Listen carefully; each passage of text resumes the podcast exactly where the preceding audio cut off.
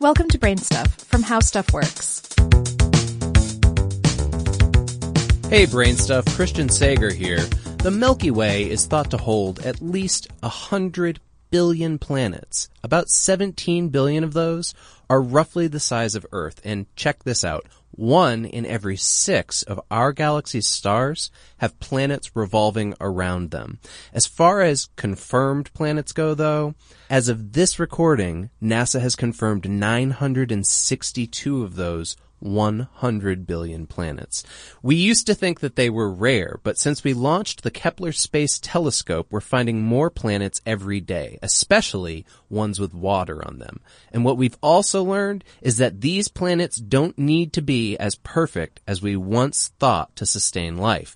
Here at home, we've learned that life is a lot hardier and exists in some extremely harsh environments. All of this adds up to a lot more evidence that we aren't alone in the galaxy. While Earth is still the only planet that's proven to support life, we're actively searching for other worlds to join us. But to do that, first, we have to define what life actually means. And not everyone agrees on this topic, but let's try this one out. Life requires an organized cellular structure that functions in a relatively unchanging state. It's capable of reproduction, growing, taking in energy from its environment, and responding to stimuli. And it can adapt to the environment it lives in. Okay. And per Darwinian evolution, we know that similar organisms produce similar organisms. So, for instance, a dog reproduces another dog, not a dandelion. And while there's variation from one generation to the next, some are more favorable than others, leading to natural selection. Which leads us to how tough we've discovered life can survive to be. Until around 30 years ago, we thought all life on Earth needed energy from the sun and couldn't survive in extreme temperatures. But we were so wrong. When we explored hydrothermal vents on the ocean floor, we discovered clams, crabs, and giant tube worms. The latter survive through bacteria in their tissue that help them derive energy from the water, subsequently feeding the other animals. What this potentially means is that life could exist in similar extreme environments on other planets or moons. In other words, big things have small beginnings. Now we're taking a huge leap in the likelihood of alien life, and while people like Frank Drake and Carl Sagan have speculated how many civilizations could evolve out there, we still don't know the basics of what extraterrestrials require to exist. Yes, we can work from variable traits we're familiar with from natural selection, but would they be bilaterally symmetrical like humans or more like bacteria or viruses? Scientists in the field of astrobiology have drawn a few guidelines to how aliens might work. They'd be governed by the laws of physics and chemistry. Their bodies would also require solvency, temperature, pressure, and energy. In addition, they'd probably be comprised of complex molecules, including informational molecules like DNA, that carry their genetic information. So armed with these assumptions about alien biology, to next find alien life, we've got to go planet hunting. Traditionally, we've looked for something like Earth, rocky, watery, and orbiting a star in what is called the Goldilocks zone because it's not too hot and it's not too cold. It's got to be just right. But we've discovered three things about planets that make it much more likely that there's life out there. First of all, water is not as rare as we thought. Take Mars, for example. Scientists found water there in 2011. Or Jupiter's moon Europa. It's a freezing, atmosphereless mess bombarded by radiation. But we also think it has a deep ocean under its icy exterior that could have hydrothermal vents similar to the ones on Earth, spewing chemicals and nurturing strange marine life. If we stick with the assumption that water is essential to life, then the necessary materials are all over the galaxy. And Europa could also prove the second thing we know about the possibility of planetary life, that life is way more flexible than we originally thought.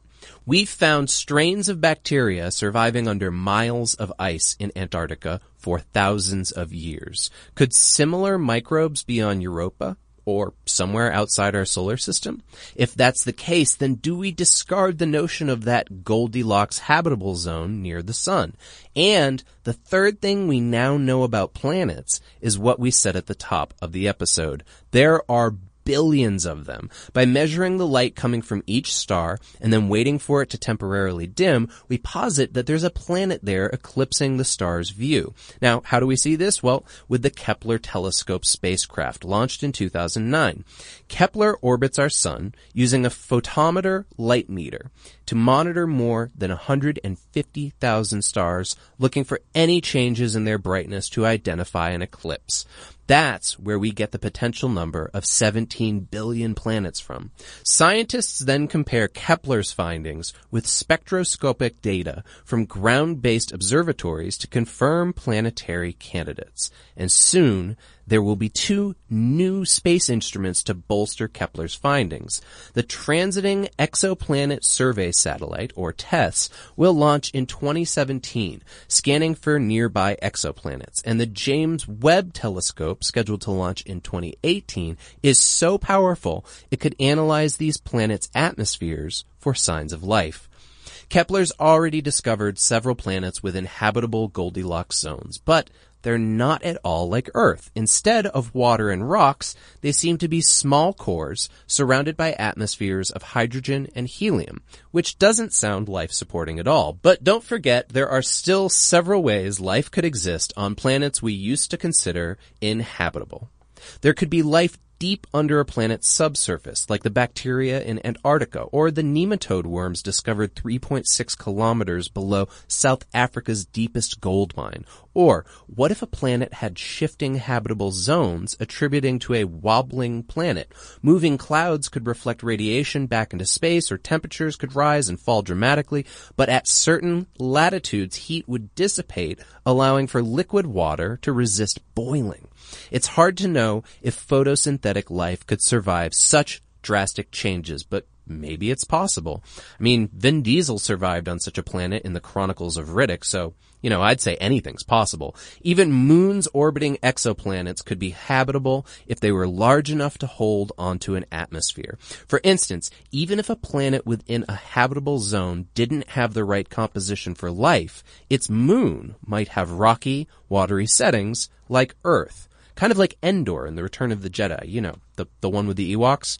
As we've seen, the previously established rules for life-sustaining planets are diminishing as we gather more and more information about the universe. However, this brings up the Fermi paradox established by Enrico Fermi in 1950. If alien life, or even civilizations, exist in the Milky Way galaxy, why haven't we detected them yet?